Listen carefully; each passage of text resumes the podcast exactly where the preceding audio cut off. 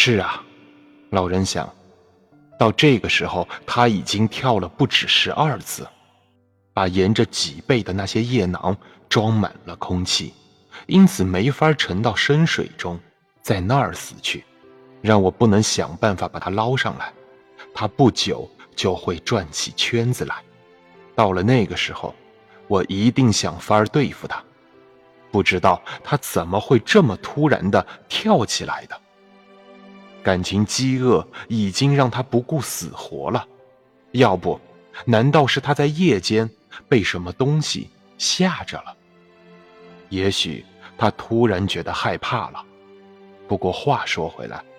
它是一条那么沉着、稳健、结实的鱼，似乎是毫无畏惧而信心十足的。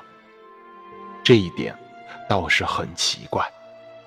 老人在心里想，他对自己说着：“为了对付这个家伙，你自己最好也应该毫无畏惧而信心十足啊，老家伙！你又把他拖住了。”但是你没法收回吊绳，不过他马上就得打转了。